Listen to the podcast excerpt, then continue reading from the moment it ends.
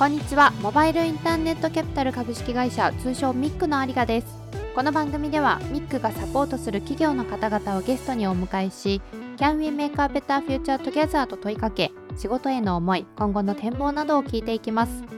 ガイド役は私ミックの有賀です。それでは始めていきましょ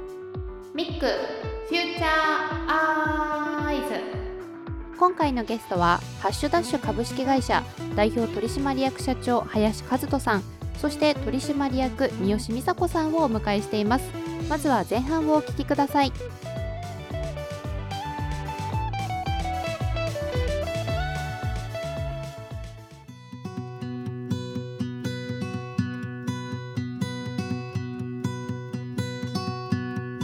はい、それでは今回はハッシュダッシュ株式会社代表取締役社長林和人さんそして取締役の三好美佐子さんをお迎えしております。林さん三好さんよろしくお願いいたします。よろしくお願いいたします。よろしくお願いします。まず最初にですね御社の事業内容についてご紹介いただければと思いますのでこちらよろしくお願いいたします。はい私の方から簡単に説明させていただきますが不動産を10万円から買えるサービスです。皆さんマンションとか家とか35年ローンとか40年ローンで皆さん買ったり、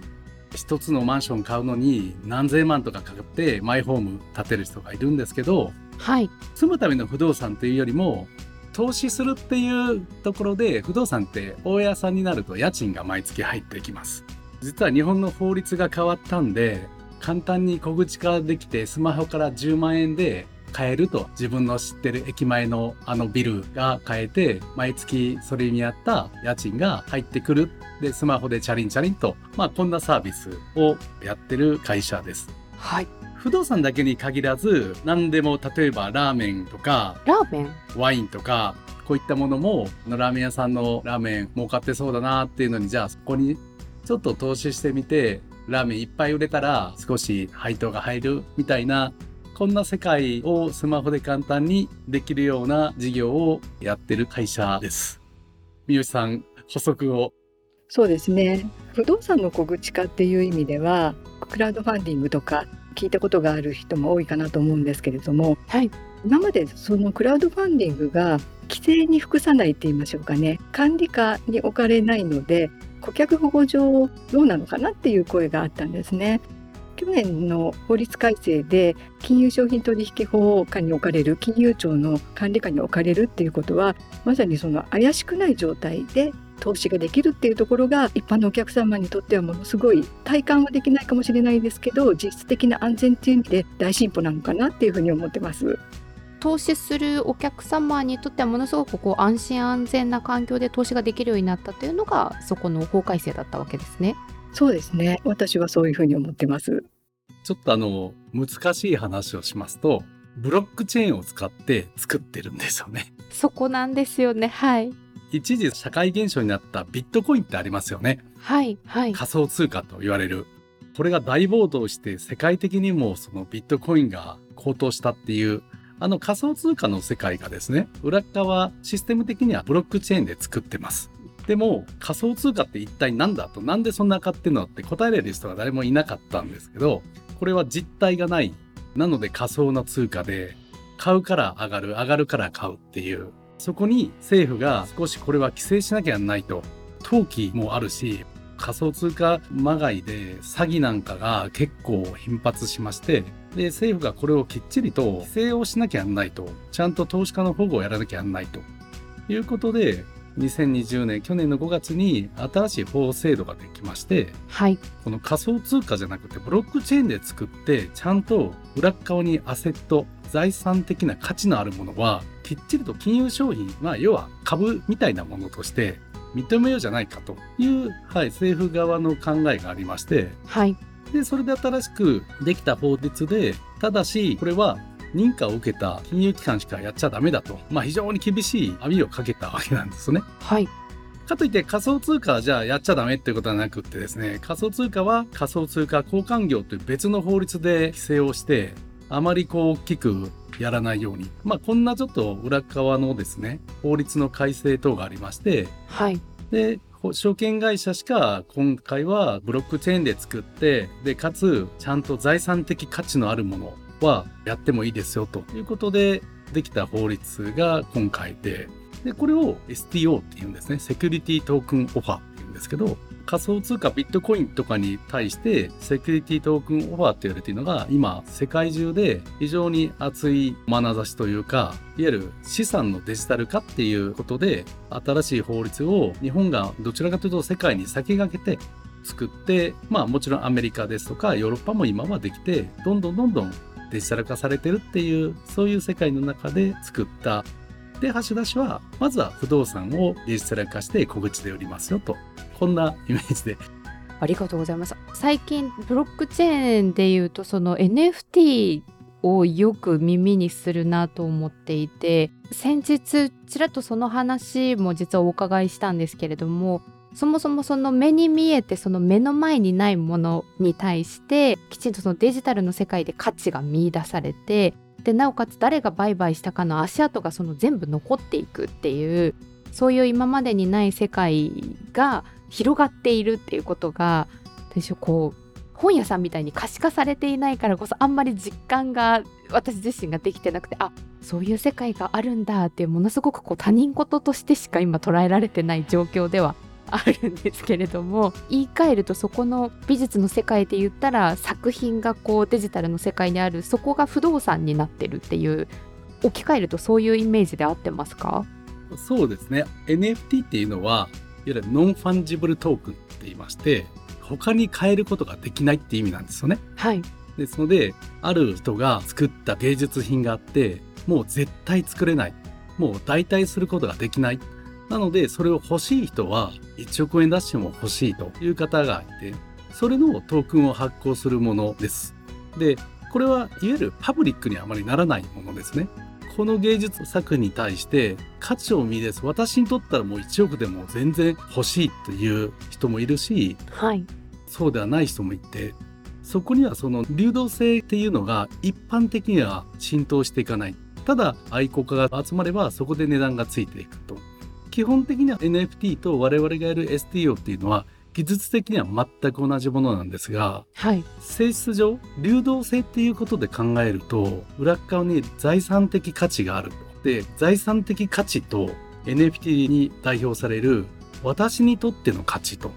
いうものがですねやっぱりそこで分かれてきます。ちょっと難しい話になるんですがリンゴを一つ取るとリンゴっていうものはどれを取ってもリンゴなんですけどはいこれをザ・アップルこのリンゴっていうとそのリンゴがなんか印がついてそのリンゴは別のリンゴと違う価値になりますと。いうこんなちょっと哲学的な話なんですけどはい。NFT はそういった形で STO はどちらかというともうパブリック。誰にとっても同じ価値が出せれるものであれば小口にして持つことによって不動産の場合は毎月もらえる家賃っていうところが同じ一つの不動産を100万円の不動産を100個に分けて1万円ずつ持つとはい皆さん同じだけ区分分けせずに全体で分けるとその家賃を均等にもらえるということで財産的価値があると。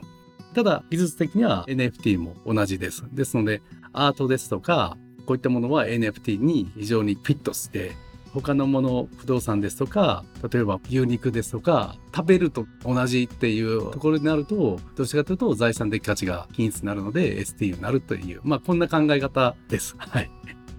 以前からそういう発想はあったけれども技術的に実現が難しかったところが近年になって技術的にできるようになったから御社としても今形になっているっていう状況なんですか？そうですね私がブロックチェーンにおっと思ったのが2014年ぐらいですから実際にビットコインがバブったのが17年ぐらいですからまだ出てきて10年経ってないぐらいですかね。あのサトシ・ナカモトさんの論文が発表されたのがちょうど10年ぐらい前ですかね。そこからですよね。はい。もともとあのお二人以前 One Tap BUY であのご一緒だったかと思うんですけれどもそのまあ現在 PayPay 証券になってますがそこで成功していたところでこうなぜまた起業されているのかなんかどういう目論みがあったのかなっていうのもぜひお伺いしたいなと思っていたんですけれども この辺りはいかがですか？林のそこの部分と三好のそこの部分っていうのは違うかもしれないんであのまあ今の PayPay 証券ですね。元 One Tap BUY という会社を2010年に私が創業しました。はい。株式投資を簡単にスマホから1000円で株が買えるっていうサービスを作って若いうちから投資に対して馴染んでもらいたいと。なぜ若いうちから投資に対して馴染んでもらいたいと思ったのが、はい、日本ではあまりこうお金お金って言うとよろしくないっていう風潮はあるんですけれども、はい、そうは言ってもやっぱお金って生活する上で必要なものでありただお金って給料で稼ぐ就労所得だけで生きていくと、はい、やっぱり限界があるんですよね。特に都会は生活コストが高いんで裕福な人を見ると大体就労所得ではなくて不労所得を持ってます。でその不労所得を活用して働くっていう就労所得をで2つのポートフォリオを人生の中で持つっていうところが私が大学卒業してずっと証券会社で起業してこれ3社目なんですけど、はい、ずっとそこって給料を稼ぐのは働くことは美しいことでいいんですけどやっぱり就労所得じゃなくて不労所得を一緒に持たないとで不労所得って何だというと株の投資と不動産の投資です。なかなか生活といいますか、はい、お金ってそこに持っていかないと、ちょっとやっぱり、それがあったんで、この会社を創業しました。でただそれは、このワンタッパイは2社目の創業で、1社目は実は香港に25年住んでて、香港で創業しました。で、中国株のネット証券を創業しまして、実は三好はその会社にもいて、役員やってもらっていまして、香港で住んでる時に、はい、現地の華僑のお客さんを20代の時からどんどん開拓をして、はい、預かり資産本当何千億って20代で持ってました。ただそのお客さん皆さん個人なんですけど一番大きいお客さんで1500億円のあの預かり資産持ってました。このお客さん特に何してるわけじゃなくて不動産で財を成した人なんです。もともとワコールの下請けの下の孫請けでブラジャーを香港の工場で作ってた方でそこからものづくりをやめて不動産にかれてで香港で私が知り合った時には7本ビル持っててこの方はやっぱりそのどんどんどん財を成していくと。で香港のお客さんみんなそうやって財を成していくんですよね。はい。ただ日本人はどちらかというと90年代ですから勤勉で時間減して非常に礼儀正しくて、はい、なんですけど香港の方々はむしろそうじゃないのにかかわらずお金だけはどんどんどんどん財を成してなんかおかしいなと思ってたのが20代で日本の証券会社を辞めて1回目の証券会社を自分で買収して独立したのがちょうど30歳の時でその逆上陸で日本で中国株のネット証券を作りました。私のもう企業の精神といいますか働いてからはやっぱり日本人が個人金融資産が今で1900兆円あるのに不労所得で財を成すっていうところがやっぱり浸透すればもっと日本の経済って活性化するし日本の個人の人たちの暮らし向きも向上するだろうと思ってワンタッパイを作ってスマホで1000円から買えるっていうのを作ったというところなんですけど、はい、ソフトバンクさんとかみずほさんが入ってこられてやっぱ PayPay にっていうあのブランディングを統一したいっていうことなんで、はい、ちょっと私が目指して作った証券会社とその PayPay 証券さんが目指すものが、まあ、最終的には同じなのかもしれないですけどちょっとやっぱり違ったんでもうそこはソフトバンクさんとかと話して一旦2年前辞めてこのハッシュダッシュっていうのを作りました。で今度は不労所得の相談を構築化するっていうのをまた作ってると。ありがとうございます。林さんの、まあ、そういった思いと三好さんの目論見が違うかもしれないということでしたが 三好さんはいかがですか？そうですねもう林とはかれこれ17年もう2004年からのお付き合いになるんですけど証券会社で新しいサービスをスタートする時に、まあ、よくご一緒させてもらう機会があったんですけど、はい、実は今回ハッシュダッシュの直前は別の金融機関で仕事してました。そこである日突然ですね、ハッシュダッシュのサービスリリースで向けて参画しないかというふうに声がかかったんで、最初にやっぱりセキュリティトークンとかブロックチェーンって聞いた時に、はい、あまりの斬新さに分かんなかったんです、正直言うと。三好さんでもですか？はい、私はそんなにデジタルなタイプではないので悩んでたんですけど林と一緒に仕事した過去を振り返ると、まあ、最初はあの先ほど説明あったように外国株のリアルトレードを普及させてでそれがあっという間に業界で普通のことになっちゃったんですよね。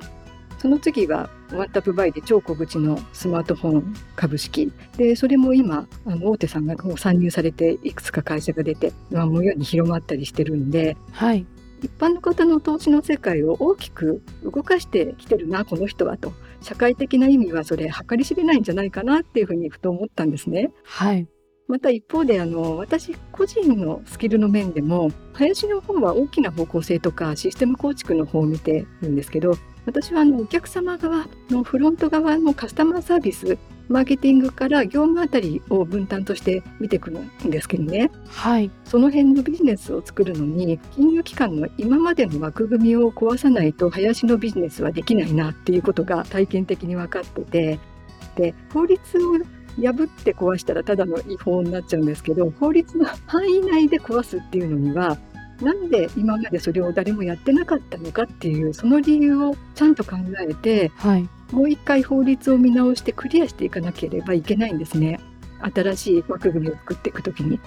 その作業が自分自身の金融パーソンとしての実力の向上にものすごい役立ってきたなっていうことをふと思い出したわけです。そういうようなあの林のやる社会的な影響力の大きいビジネスに関われるっていうことと自分の力を伸ばせるっていう両方の面があるのでここはもう一度順位させていただこうっていうふうに決めて飛び込んできました。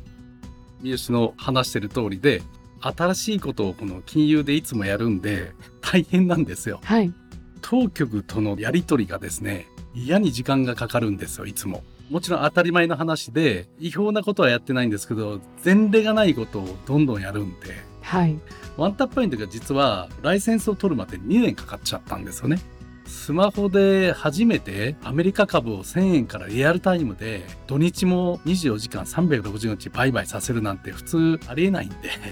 証券業協会から金融庁からこの場合どうなるこの場合どうなるっていうことで通ったものと通らなかったものも結構あります。もちろん法令解釈の部分があって今回もそういった意味じゃ結構生みの苦しみを味わってるところではい。ただ当局サイドにもずっとやり取りやってて最初に実は行った時には「またお前か」っ て同じ担当官だったんで法律変わりましたし今度はこういうのやりますってとりあえず認めてはくれるんですけどさすがそこは厳しい洗礼を受けてはいはい。そこはもうきっちりとやればできるんですけど誰もまだ考える前に新しい試みをやるというのがはい。ある市場をやってしまうとベンチャーなんでやっぱり大手の資本ですとか競合に巻き込まれてしまうとそこってやっぱり厳しいんで誰よりも早くオンリーワンでまず始めてでそこでシェアを取ってで後で皆さん大手さんが参入されるんですけどその時は一定のシェアがあるっていう形をいつも取って先行逃げ切りでやってます。はいですので今回もブロックチェーンの STO で不動産でっていうところは先を走ってるんですけどこのままいくと多分2年後ぐらいには早くやったら1年ぐらいには大手さん参入するとは思うんですけどいつもそんな感じでそれに慣れてる三好さんをまた無理やりですね働いたところをもう命令口調で早く来なさいと。いやまあ来てくださいということでね。今回はね結構抵抗しましたよね。あそうなんですね。すぐ来てくれるだろうなってまた思ってたらなかなかねあれなんですよね。だいぶ説得しましたね。はい。STO って言われてもねなかなか理解が大変でした。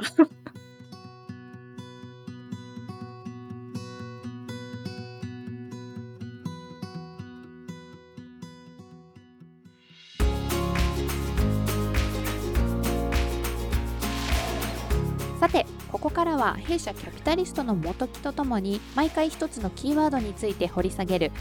元木アイズ。今回のキーワードはスタートアップ企業の不正。社会課題に取り組むスタートアップが増える中懸念される不正について話をしました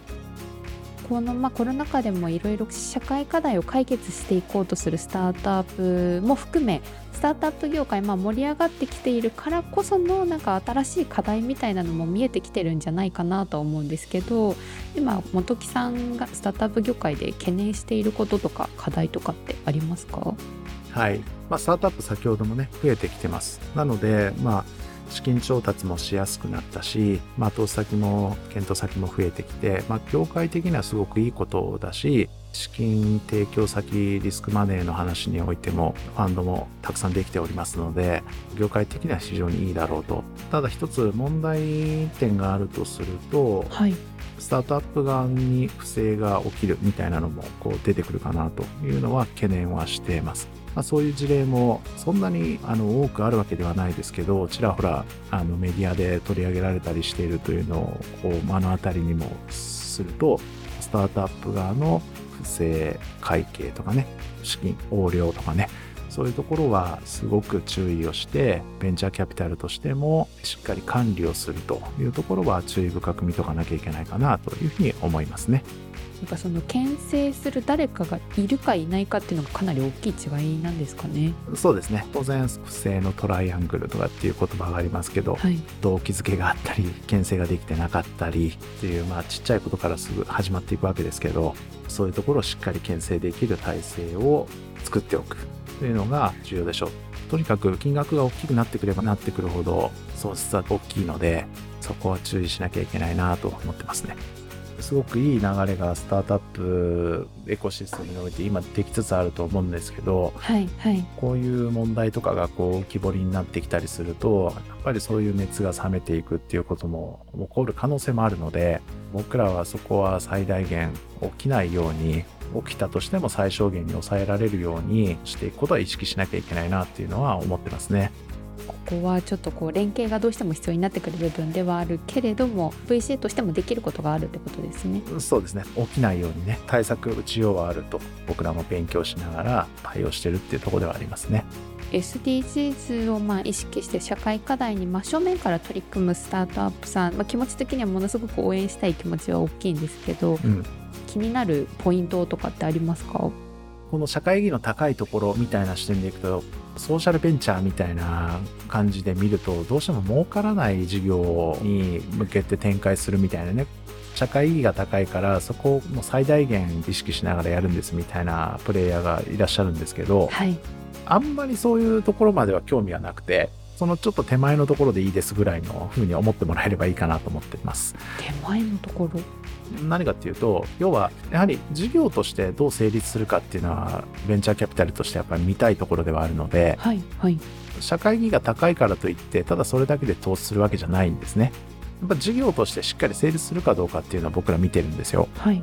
なので僕ら投資していく上ですごく重要なのは社会意義の高いことはするんだけどしっかり事業として成立するかどうかを見ますなので社会意義だけを推すスタートアップにはあんまり興味はないですと。そこ結構じゃあ見せ方大事なんですね。見せ方は重要ですね。本質的にどういう事業をやられるのかっていう話ではいはい。投資をする上で常に見てるところでありますね。ブランディングというかエンドユーザーみたいなところを意識していくと多分社会業種の方がちょっと言葉を選ばずに言うとですけど受けはいいというかメディアに出るってなった時にやっぱり切り取られるのってどっちかっていうとそこだと思うんですけど投資家を意識するとそこ推しではアンテナに引っかかってこないっていうことなんですかね。そうね。あそこだけだとまあそれはすごいいいことやってるね。で終わっちゃうっていう話ですね。だから社会意義が高いことをやりながら事業にもするんですっていうのはまあある意味オンリーワン的になりやすいですよね。ああそうですね。そういうところに投資をしていきたいっていうのはこうすごく強いかな。やっぱりインパクトがありますよね。そういう世界